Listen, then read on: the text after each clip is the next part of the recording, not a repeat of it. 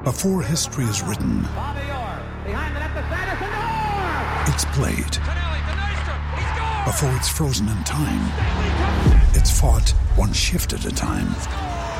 Before it's etched in silver, it's carved in ice. What happens next will last forever. The Stanley Cup Final on ABC and ESPN Plus begins Saturday. All set for your flight? Yep, I've got everything I need. Eye mask, neck pillow, T-Mobile, headphones. Wait, T-Mobile? You bet. Free in-flight Wi-Fi. 15% off all Hilton brands. I never go anywhere without T-Mobile. Same goes from a water bottle, chewing gum, nail clippers, Okay, passport. I'm gonna socks, leave you to it. Find out how you can experience travel better at T-Mobile.com slash travel. Qualifying plan required. Wi-Fi were available on select U.S. airlines. Deposit and Hilton Honors membership required for 15% discount. Terms and conditions apply. With threats to our nation waiting around every corner, adaptability is more important than ever. When conditions change without notice, quick strategic thinking is crucial. And with obstacles consistently impending, determination is essential in overcoming them. It's this willingness, decisiveness, and resilience that sets Marines apart. With our fighting spirit, we don't just fight battles, we win them. Marines are the constant our nation counts on to fight the unknown. And through adaptable problem solving, we do just that. Learn more at marines.com.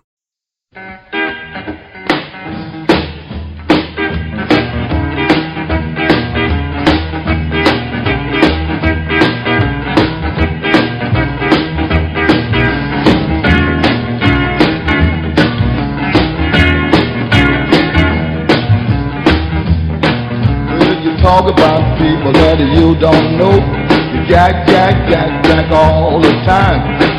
So hard you pay me no mind. Talk baby, talk all the time. Talk, talk, talk. It's been a long, hot summer, but we're back, everybody. The World Cup is over, the pre-season is underway, and it's not long until Liverpool kick off the next Premier League season. Welcome back to the Liverbirds. I am joined uh, this very pleasant summer evening um, by Mollie, Randi, and Leanne. Welcome, ladies. Thank you. You're very welcome. It's good to it's good to have you back. It seems like it was only a hop, skip, and a jump away that we were uh, watching what unfolded in Kiev. Um, but that's history now. We've moved on, and uh, it's it's time to think, look forward, and think about all of the amazing things that might happen in the next season. Um, but just before we move on to that, there was a rather large uh, international football tournament that just uh, finished. Um, so I just wanted to get uh, people's general reflections about the World Cup in Russia, what you thought, what really stuck with you, you know, any any views or sort of impressions that you were left with from a from a tournament that a lot of us, frankly, were slightly concerned about, both in terms of the bidding and and the location. So, um, let's start with you, Leanne. What what did you think of Russia 2018? Yeah, I, thought it was a huge success. I thought it was great to see England obviously get themselves to the semi-final when no one would have expected them to um, before the tournament began. So that obviously added a added a certain magic to it. Um, from my point of view, just good to see, um, you know, the English players really coming of age. Uh, Gareth Southgate instilling a new belief uh, in the country and really getting people back into this frame of mind that international football actually isn't always that bad. Um, because England can sometimes be, it, it can sometimes be a bit of a chore to watch them. Um, so yeah, it was, it was a very good tournament. I thought, um, lots of twists and turns. Obviously, Germany not making it through the group stage, Argentina going out early, um, Mexico um, doing doing very well there as well. So yeah, plenty of positives, some cracking goals as well. Um, I, I said on Twitter the other day it's one of the best World Cups of my lifetime, if not the best. So yeah, p- pleasure to watch it. Disappointing that it's now over, but as you said, Liverpool back in action again soon for the new season. So um, hopefully we, we have a good a good campaign there. But as far as the World Cup goes, yeah, lots lots to take from it, and and a real belief now that England and Gareth Southgate can can kick on from this. Hmm, interesting. I I'm certainly one of these people who who is is club before country when it when it comes to football, so wasn't particularly enamoured by the idea of of watching England at all. Um, and I'm not saying that my mind was hugely changed because uh, and people would call me a being a grimbo, but when I looked at it overall, um, the the performances of England for me were fine, but every time they came up against a team of quality, they lost. So uh, I I think that Gareth Southgate has done a really good job. I have to say, uh, he surprised me. Um, I also think he's he's injected the right dose of realism um, mm. because England are not a top four side. They they finished fourth in the World Cup, and that's a brilliant performance from where they were. Um, but but yeah, they still got they've still got you know a ways to go to be able to compete regularly at that sort of top top level. But uh, yeah, I was um, uh, they they they certainly did better than I thought they would. I have to say. I also was was quite impressed by by Russia as as the country, and I and I do separate that from its president. Um, I thought that I thought the country, everything I saw of it in terms of the different parts, and it obviously is a huge country, just looked like such a fascinating place to be, and and the people were so interesting. Oh, Randi, what what did you take from from Russia 2018? I think it's so sad it's over uh, for one, and I, that must have something to do with that. It was very entertaining.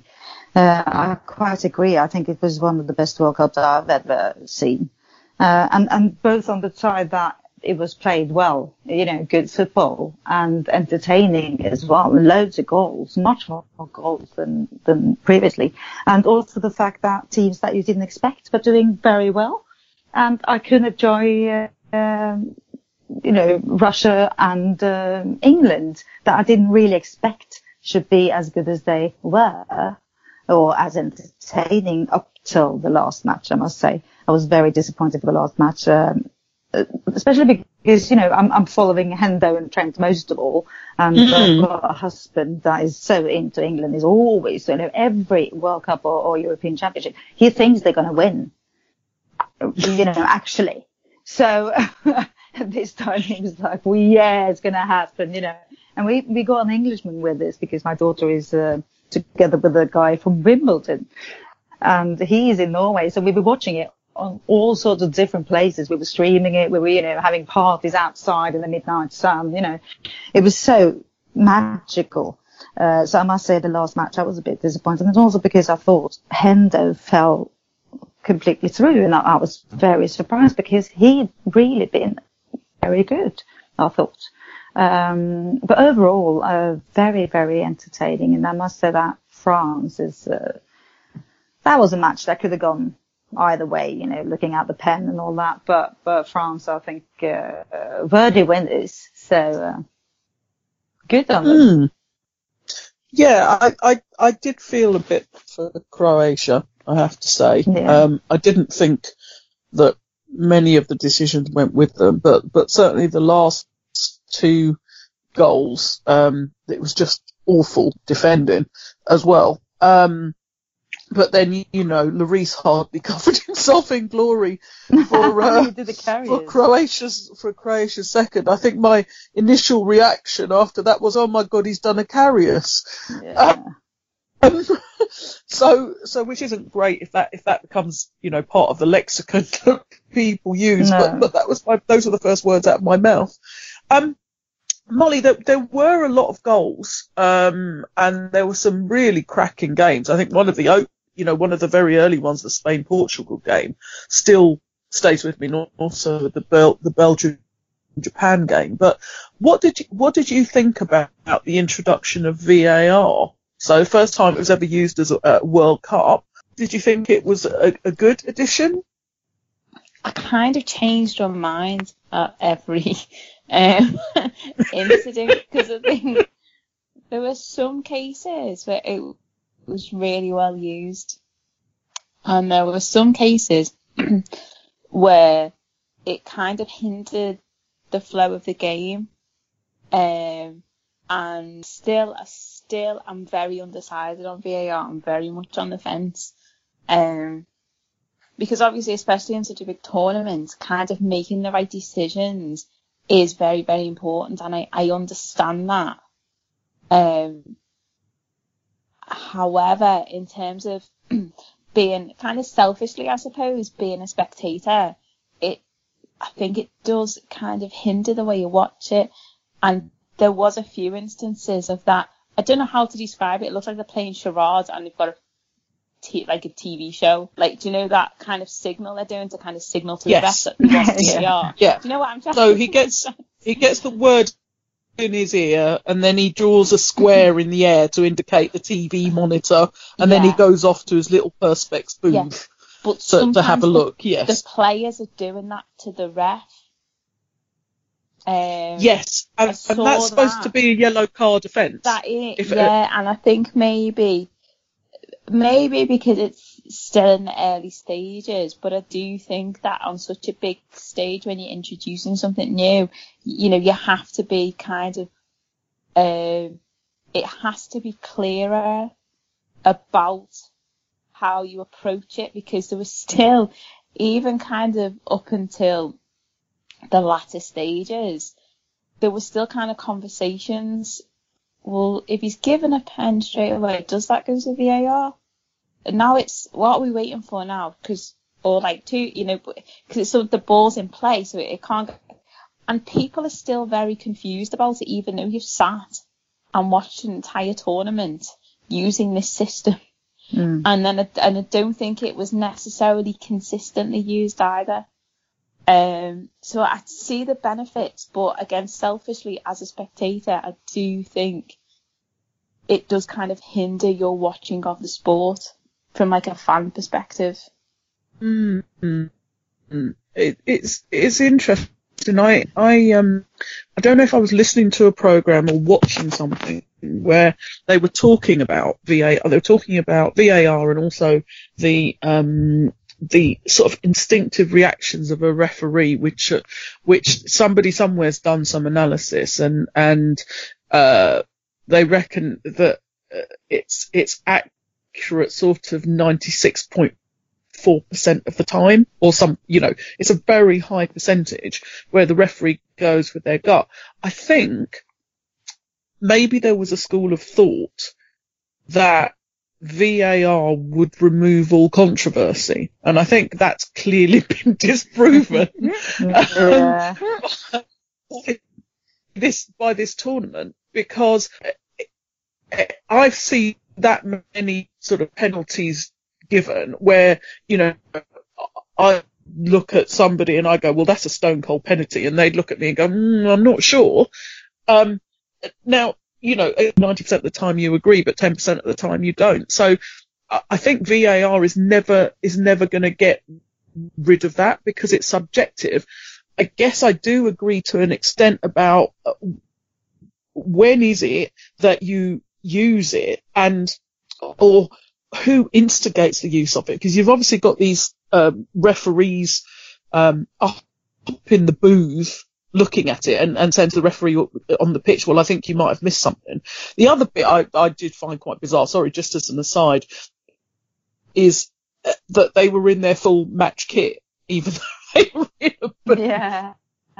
so, somewhere else. I just I just found that quite amusing. But I mean, I don't know, Leanne. What what do you think that in terms of VAR was it a success of this tournament? What do you agree with Mollie in terms of the impact it's had as for spectators?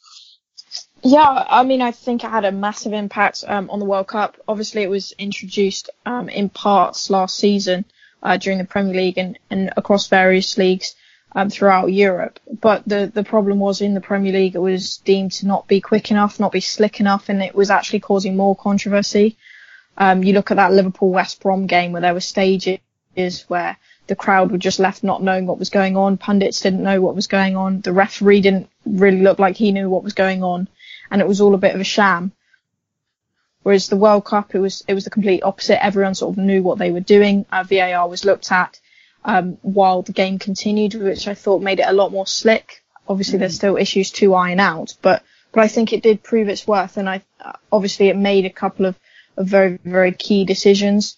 Um, a, a, huge point to be made is a lot of people say, well, VAR in the final um, made a couple of wrong decisions, or you know, overall throughout the course of the tournament, it didn't always get it right, and therefore it didn't end the the controversy, the debate. But that's not actually the point of VAR. I think it, it needs to be really honed in that VAR isn't an automated machine that produces these decisions. What it does is it's a system that allows the referee to look back on on an incident and, and maybe rectify a decision if he's got it wrong or clarify a decision to, to suggest, okay, that's why I've made the decision. It was the correct decision in the first place and therefore continue with his in, in, initial assessment. So in, in, that sense, it does add a lot more clarity and I think it will become a huge part of, of football um, as the, the um, you know, as the game progresses over the next few years. Uh, I think we'll see it more and more in the Premier League. I just hope that the World Cup, obviously, it, it took a big step forward in terms of how it was used um, mm. in such a slick manner. So I'm just hoping we see that more uh, next season and, and, see the continued progress of it and, and able to, to demonstrate that it can be a good tool. Um, but there are obviously still issues that need to be ironed out with it. Yeah, I think one of the one of the things that didn't necessarily occur to me before I saw it in use at the World Cup was around the level of pressure that the referee on the field may feel under when he gets that buzz in his ear or whatever it is that he gets to say, you might want to go back and have another look at this because I don't know how many people are in that booth, three or four. I mean, he he's the person on the field in that moment. He's made a decision in that split second. And then he's got four of his peers going, do you want to have another look at the screen? And it, it, there's all, it's almost, there's an implicit, um, sort of a question in that sort of says, are you sure you've got this right? And I think it does take quite a strong minded referee to potentially look at it and sometimes it, you know, may be clear cut to them, but to look at it and go, no, I know there's four of you in a box, but I'm still convinced I'm right. And I, I suppose it, I, I hadn't really thought about it in those terms, um, on how the, the referee on the field of play might actually feel about, you know, having his, his peer sort of review that decision in the moment, and they've obviously got multiple angles that that he didn't have. Um, so that that was quite interesting for me. But yes, I I can certainly think of a couple of decisions where I was I I understand a why the on one why the decision wasn't reversed, and b you know how the referee looking at it didn't give it in the first place. So there, there were a couple of them like that. But yeah, I, I thought overall, I thought it, it, it worked surprisingly well considering the issues we did have with it in the, in the Premier League. Um, so Randi, were France worthy champions? I think they were in the end. Um, I can't see anyone else when when Brazil was doing such a shamble with uh, not playing Bobby for Jesus, and uh, that sort of made their destiny, if you ask me. And uh, together with the the rolling of Neymar, of course, and I feel really sorry for their. I mean, I thought this time they're going to really do something. You know, I thought they were so sharp throughout the whole um, leading up to this uh, tournament, but but in the end, I think France was, uh, you know, the match was okay. Uh, they were winners and they were doing what they needed to do at the right time and they had loads of energy. Uh, and, uh, when it matters. And, and, that's the whole difference. I think, um, I can't see another team that could have been there at that stage. So yeah, I'm fine with that. Absolutely. And they're really enjoying themselves and they're very happy. So Pogba is singing the N'Golo Kante song and I think, well, that's fine, good. Um, I, I, sort of managed to separate him from the, his other team at the moment. Uh, yeah, I'm fine with that. Um, I think my, my biggest disappointment was, uh, as I said, um, uh, Firmino and Bobby, uh, Bobby Firmino and Brazil not making more out of what they could have done. Uh, and that is um, sad in a way. And of course, I was following Salah. I uh, Mm-hmm. draw Salah in as my game um, at uh, our podcast, and uh, I must admit. I bought all the gear. I didn't really get to use it a lot. I was really sad about that. And I also I thought, you know, watching uh, um, Salah from afar, as it were, this time, uh, I, I didn't recognise him, and, and the way he he looked uh, injured all the time, uh, and the way they used him, uh, you know, in the politics in it all, uh, just was very, very sad to me. Uh, and Lovren with his silver medal, I'm fine with that as well, even though he sort of pretend or think he's world's best defender. He's not. But, but he, he enjoyed himself and he sort of speaks before he thinks and all that, and that's fine again. But, uh, I, I think he's proud and happy, and, and that's very, very good for us all. Yeah. Coming back to Liverpool. Very, very proud Croatian. Yeah. Uh, yeah, I think yeah, I think we should keep a weather eye out though on that that corruption scandal that's been going on in Croatia because I think he's also been he's potentially going to be charged with perjury as well as Modric. So so watch this space would be would be my uh, would be my advice on on Lovren to see to see what actually ha- happens. Um, Mollie, what sort of very very quick fire? So your your surprise of the World Cup and your disappointment of the World Cup. My surprise was probably Russia, Mm-hmm. um, who I didn't really expect a lot from, but you know played some really good football. Um, my disappointment, I've got to say, uh, was England, um, because yeah, I was massively supporting England um, throughout. Mm. Uh, very much club before country. I'm the worst type of England fan. I'll whinge about it until the tournament. um, and I, I'll be really honest about that. I'm terrible. Um, but I was so behind England, and I thought it was kind of. Um, You thought football was coming home. yeah, and ch- that's all the children have asked me for about three weeks. He's go, Miss, Miss, do you know what's coming home? Is it football? yes. Oh. But it that, and I don't know whether like that's added to it because there's been like a real kind of buzz everywhere and kind of watching children who are really experiencing their first World Cup as well. Mm. Um, like oh, kind of the first World Cup that they remember Yes. uh, properly is is is been really nice to me. Um, so yeah, the, the disappointment. Um, they're not massively unexpected. Um, was kind of that them not getting to not getting to the final. Okay. Same question to you, Leanne. So yeah, it is an interesting one because I, I agree in part with England. I think that, um, as I said before, it's it's hard because no one would have expected England to get to the semi-final. Um, but when you get there and you're playing, I mean, we, we had a pretty easy route to the semi-final. When you're playing Croatia, who were a good team, they have a very, very good midfield in um, Rakitic and Modric. They have Perisic, uh, Rebic, Mandzukic. They're a very, very talented team. But you're thinking this is England's big shot to get to a World Cup final for the first time since 1966. This is it. Um, could we really be bringing it home? And, and what started out as, as kind of a, a funny joke with football's coming home actually seemed to be turning into some kind of reality. So for England to then not get to the final, of course there was there was that element of disappointment. Um, but I don't think you could say that they were the main disappointment of the competition because obviously to, to get to the semi-final is still one of the best finishes in a World Cup we've had in a long, long time.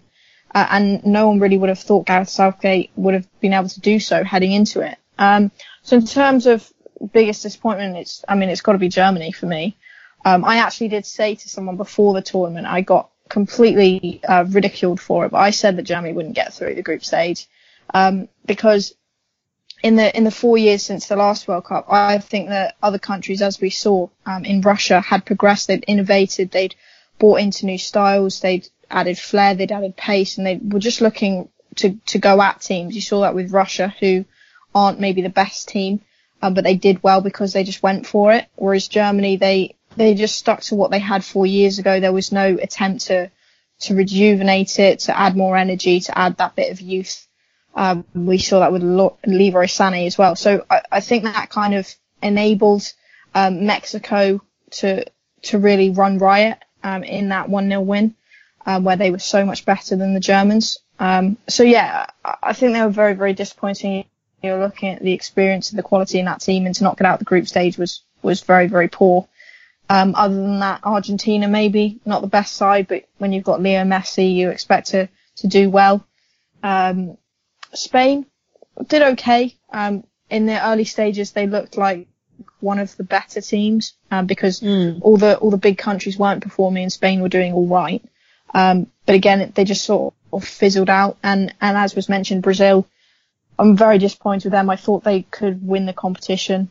Um, and I'm not just saying this because I'm a Liverpool fan, but I do think Firmino's absence was was a, a big factor because his movement, his ability to create space for Neymar, for Coutinho, was pivotal, and, and we just didn't see that from Gabriel Jesus and, and Neymar's antics on the floor. Well, for that alone, he didn't deserve to be in the final.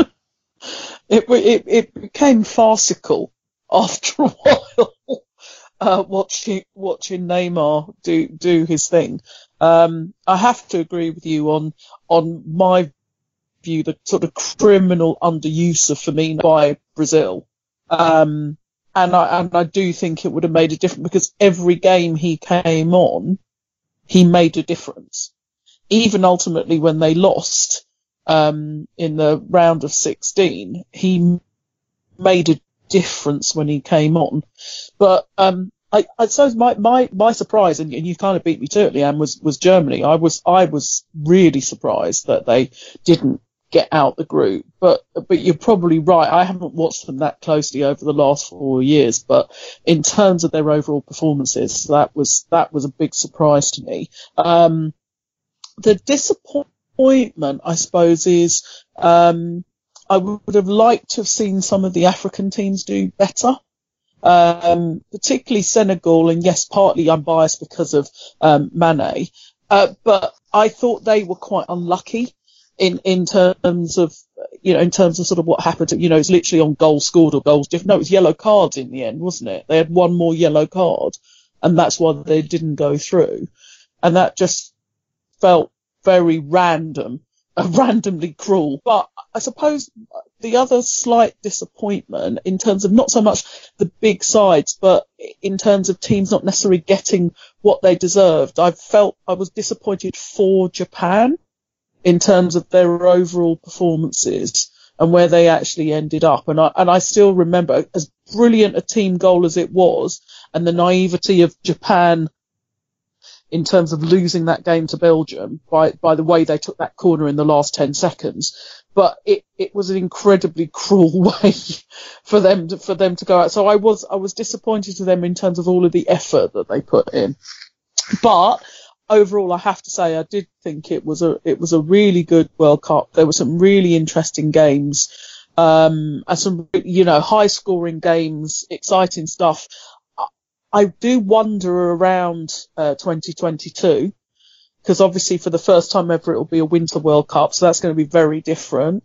It'll finish seven days before Christmas, um, and it will be 48 teams. So it's going to be very, it's going to, I think it's going to be a very di- different experience. Um, but you know, we all we we worried about what Russia would be like, and it's been cracking. You you never know. Maybe you know, maybe Qatar will will again surprise us. Uh, so we've we spent quite a lot of time talking about the World Cup. So let's move on. Um, pre-season is underway. Liverpool are creeping closer to kicking off the season on the 12th of August um, at home to West Ham, and. Uh, We've had a couple of games under our belts. We'll come on to transfers, but um, Mollie, we've we've got three games underway so far. Uh, Chester, Tranmere, and Bury. Have you seen anything of our, our pre-season performances thus far? Uh, no, not really. I was the I was dreading you coming to me first. Um, That's all right. It's, I've obviously kept the best policy. it's literally yeah no i could just make some stuff up um no i mean I- you know i've read what's been going on and and i've followed it in that sense but uh, work has just been a bit too chaotic for me to uh, uh, really kind of sit and watch properly so sorry um That's, that's all right. We we've, we've won two and drawn one. Um, so so that's that's our starting point. Um, Randi, you've been on your holiday, so you're going to tell me you haven't seen anything either, aren't you? Uh, the thing was, I was actually watching England while we played Chester, but I had uh, Chester going on in the background, so I was like cheering and stuff like that when I shouldn't. Um, and it was really nice to see so many goals, obviously. And uh, the most important thing for me is just see the guys again uh, back together. All the young ones that you haven't seen for a while, all the guys you've got that was playing for Liverpool. And uh, on top of that, we got to see Fabinho and Keita, and that's always a thrill. So I'm very excited about uh, Keita. I must admit, he looks so uh, on the ball, uh, so ready for it, so in people's uh, legs all the time. You know, he's looking for spaces. He's, he, he looks very promising uh, already. Uh, but of course, Fabinho looks a bit more on his back heel and a bit more, what is going on here? Hang on. Uh, he, he sort of needs to find his feet, it looks like. But it's just entertaining. Uh, so Chester game, a good one. And uh, from there on, uh, I have uh, lost out a bit, but I've uh, seen the highlights, of course. And uh, I reckon the last one against Bury looked very boring. Uh, yeah, all, all, all I can tell- all I can tell you about that one was it's nil nil. I've not seen a single No. second of of that one. Uh, I mean, part of this obviously is about gathering fitness.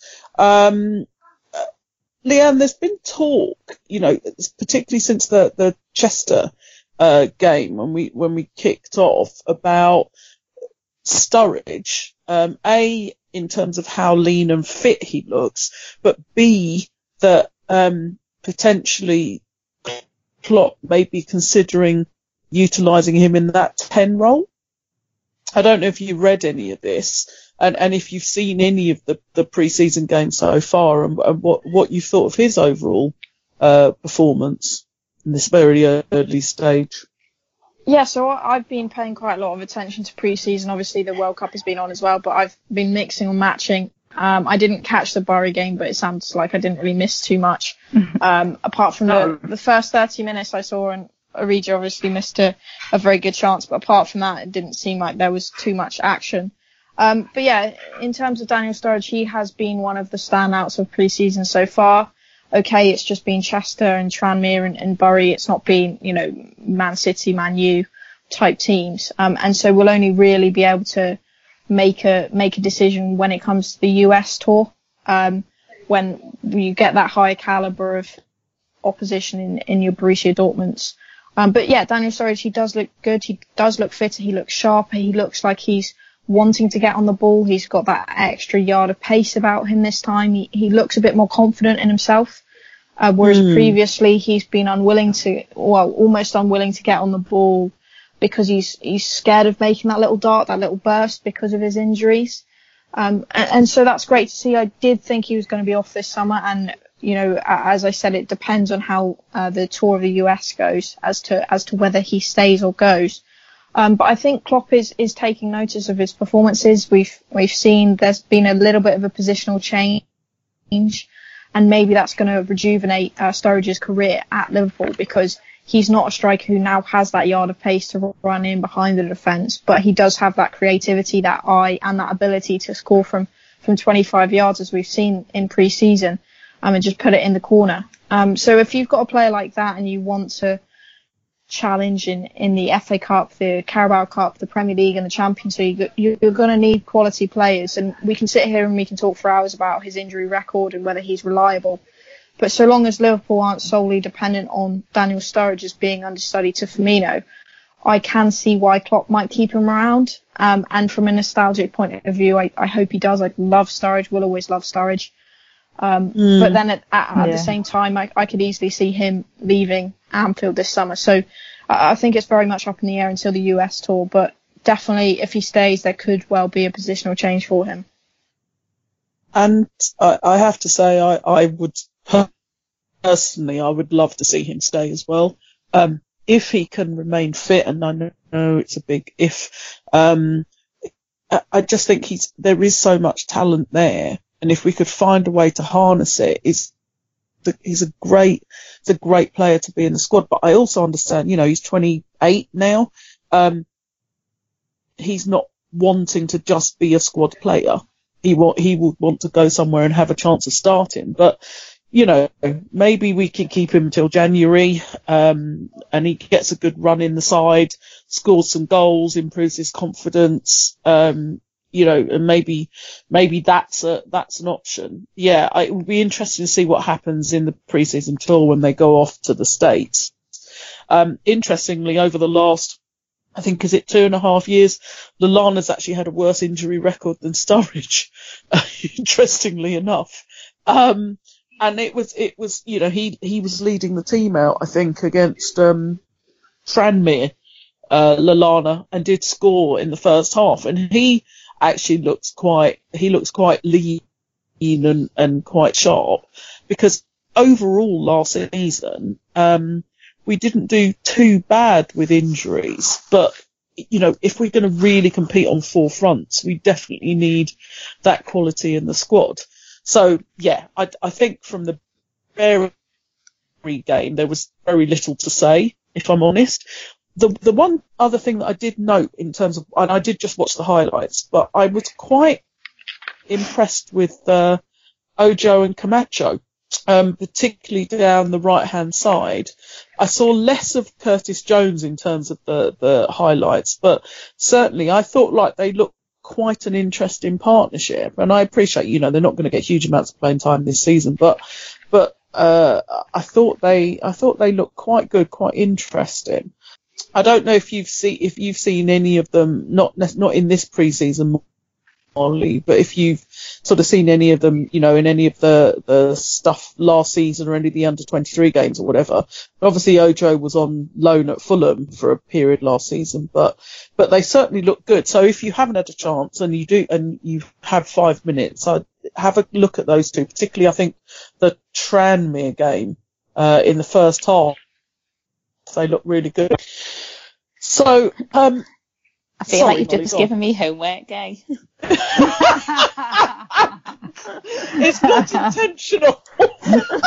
not after you've just finished your last exam. I'm I am definitely not giving you homework. That, I mean, that it feels the- like probably would be the most enjoyable homework I've ever done. But oh, not the God, word. no, it's like a bottle of holiday for you. No, no, no, no. I'm not gonna. I'm not gonna do that. I'm just saying if you know if you happen to be sat there with a laptop, you know. Um. So so we we've got. Um. I'm trying to think now. We we've got. I can't remember actually what the next preseason game is, but um, and when we go off to the states, one of you will have to It's remind. Blackburn.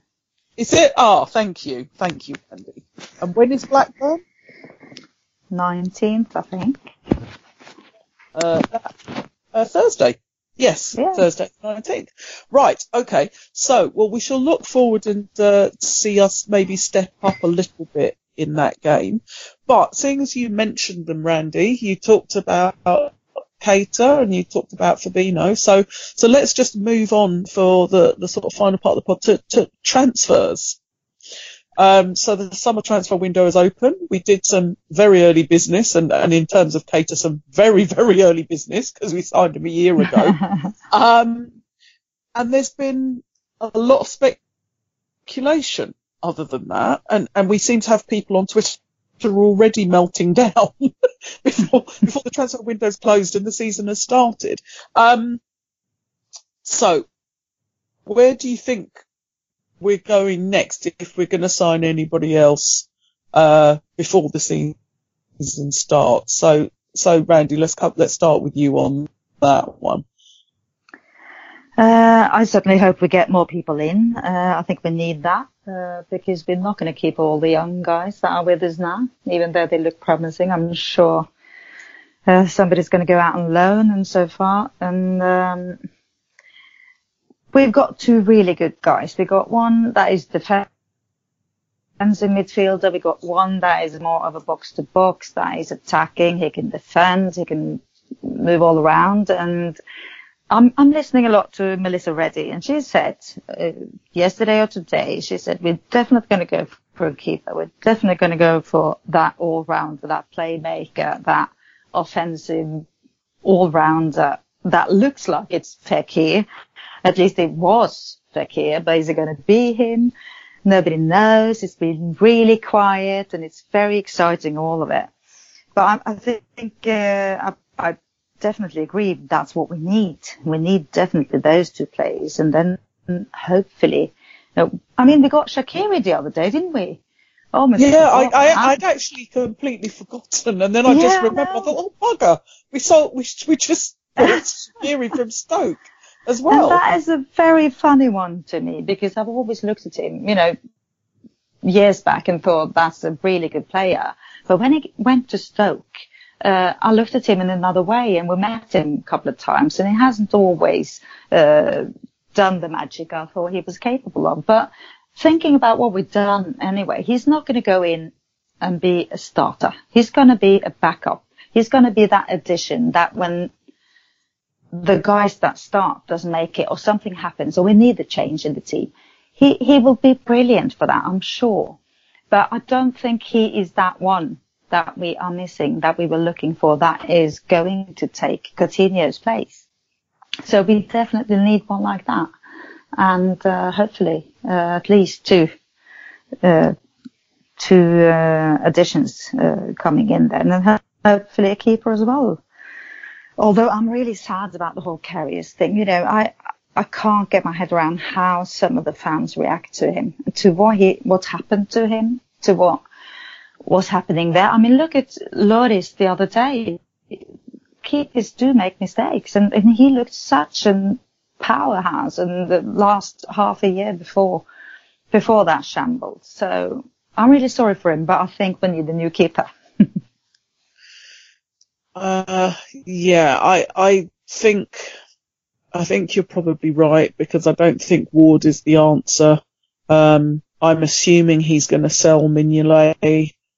Um, and therefore you need a, you need a quality, uh, backup slash number one slash challenger to carry us because I don't see Klopp, uh, jettison, jettisoning him.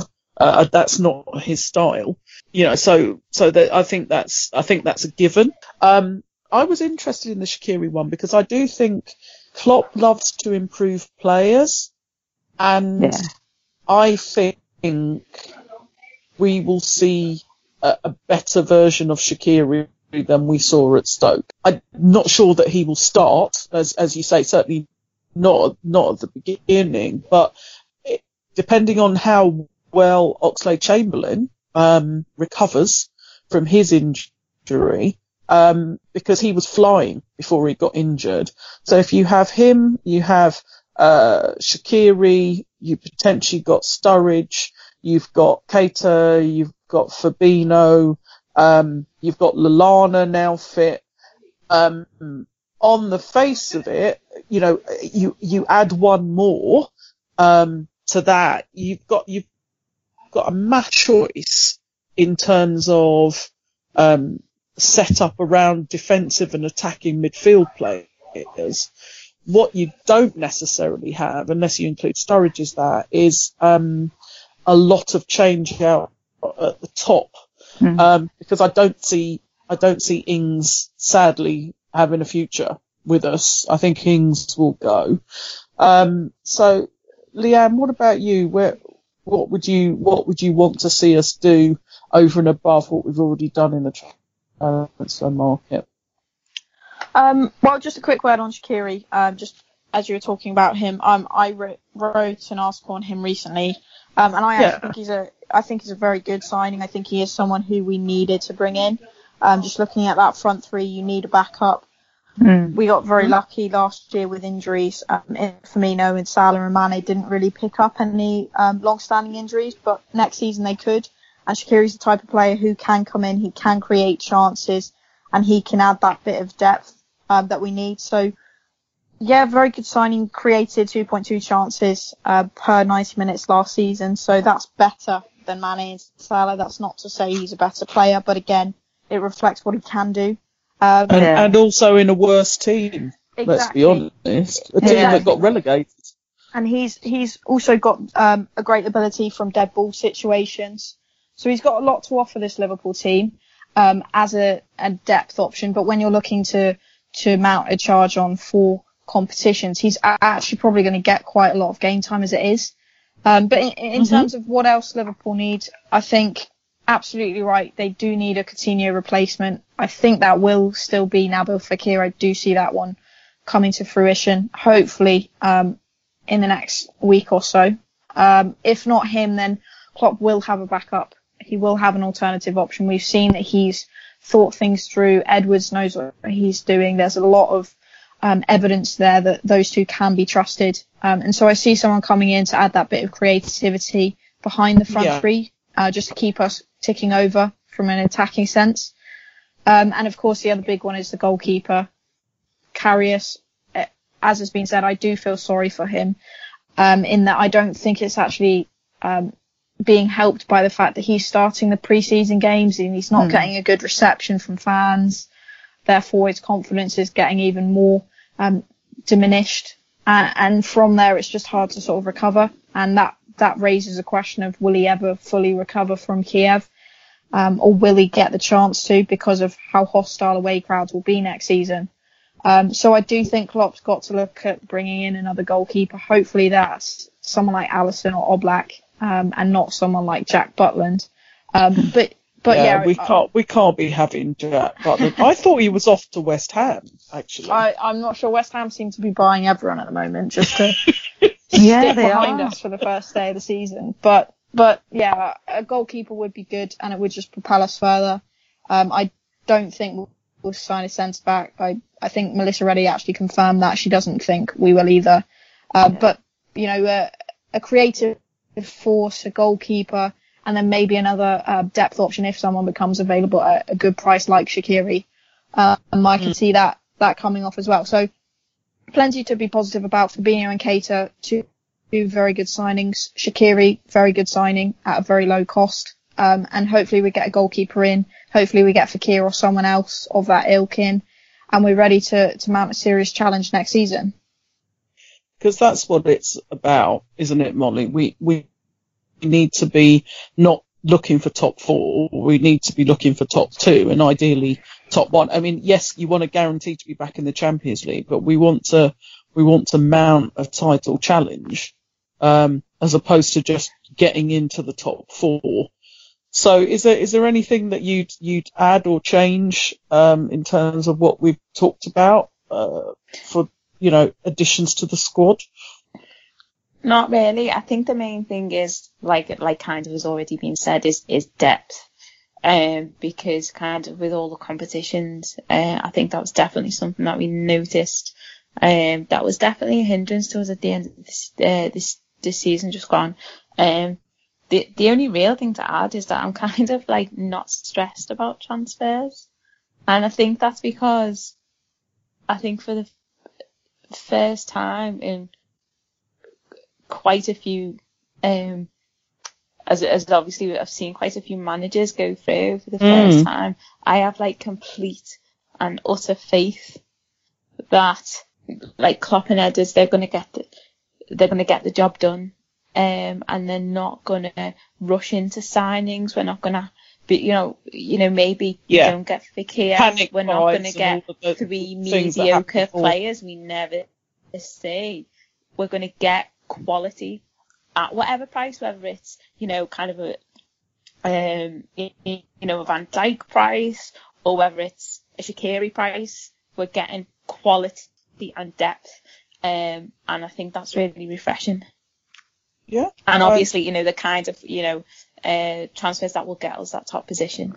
and I have to, you know, I have to, I have to agree with you on that. I, I am not stressed in the slightest, funnily enough, around the transfer window. I know there's a lot of column inches and there's a lot of um, WhatsApp conversations and you know tweets taken up thing, but I'm genuinely not concerned about it.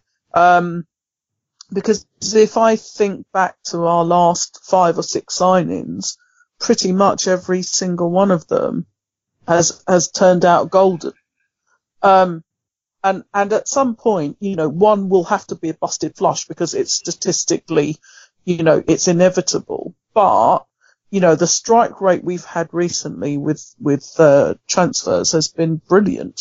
So uh, you know, and long may it continue.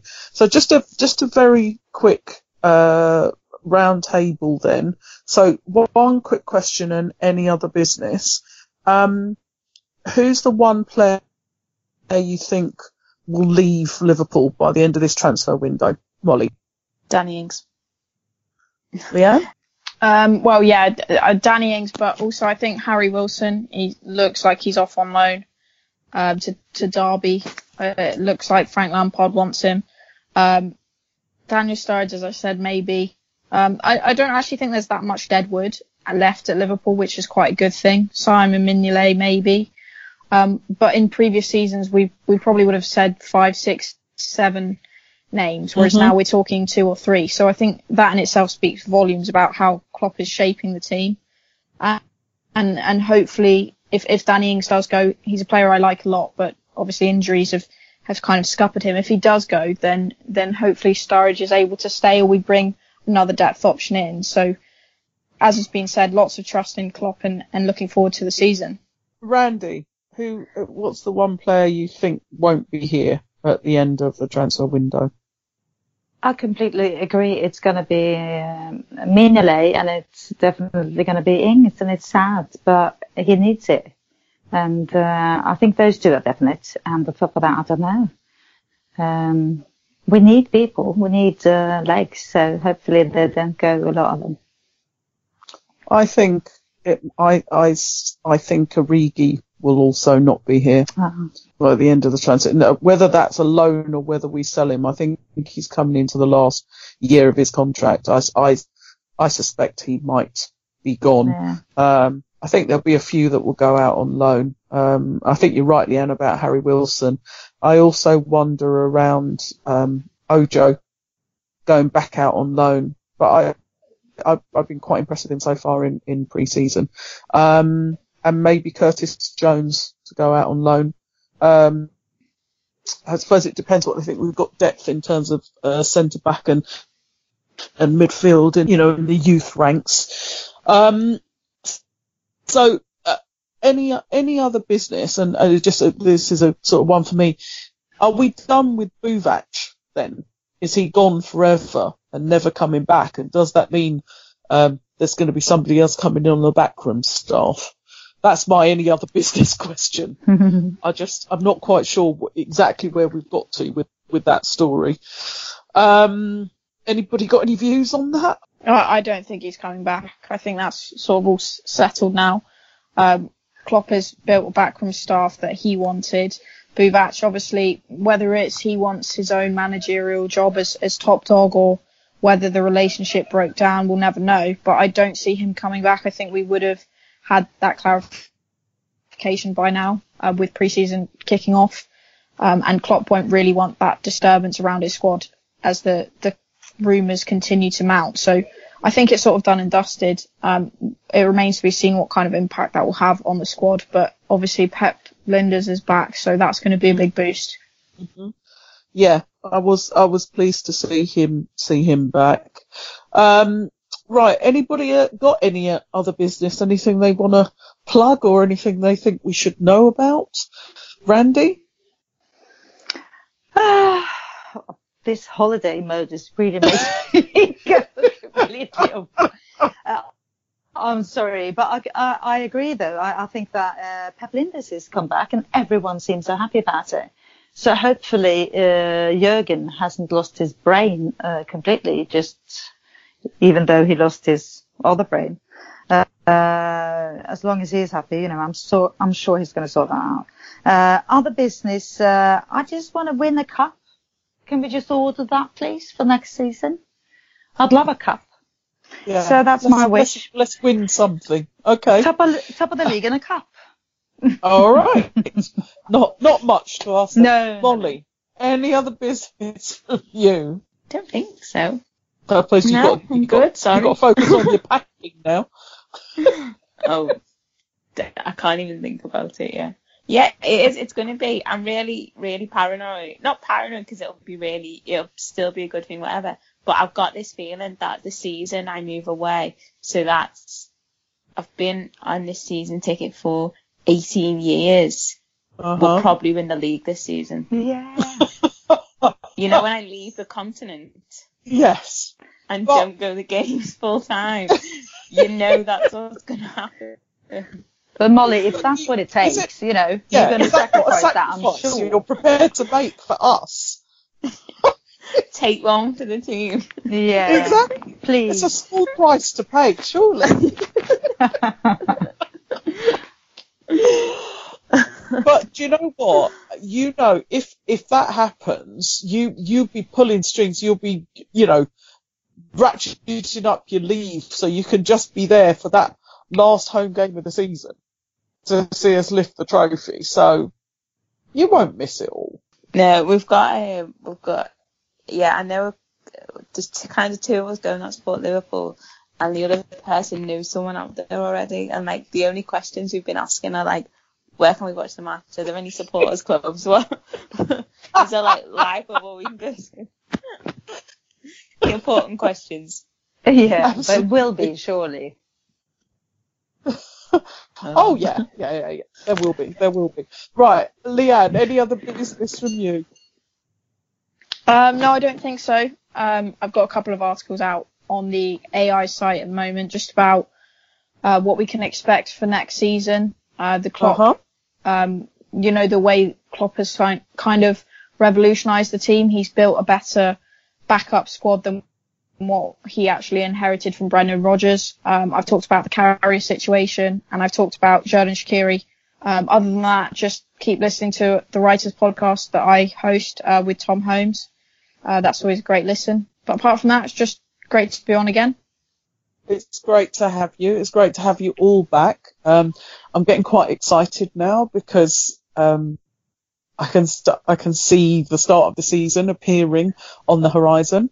Um, and this is this is always the bit that gets your juices flowing. So it's been brilliant to talk to you all to to, to kick off pre-season um, with our first Liverbirds pod for the 1819 uh, football season. So thank you very much for joining this evening. Thank you, listeners.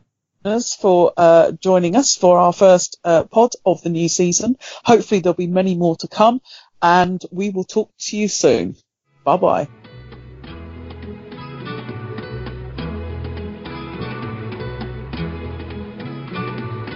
Life goes on day after day.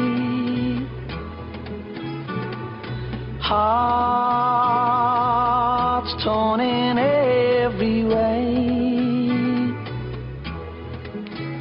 So ferry cross the Mersey, cause this land's the place I love, and here I'll stay.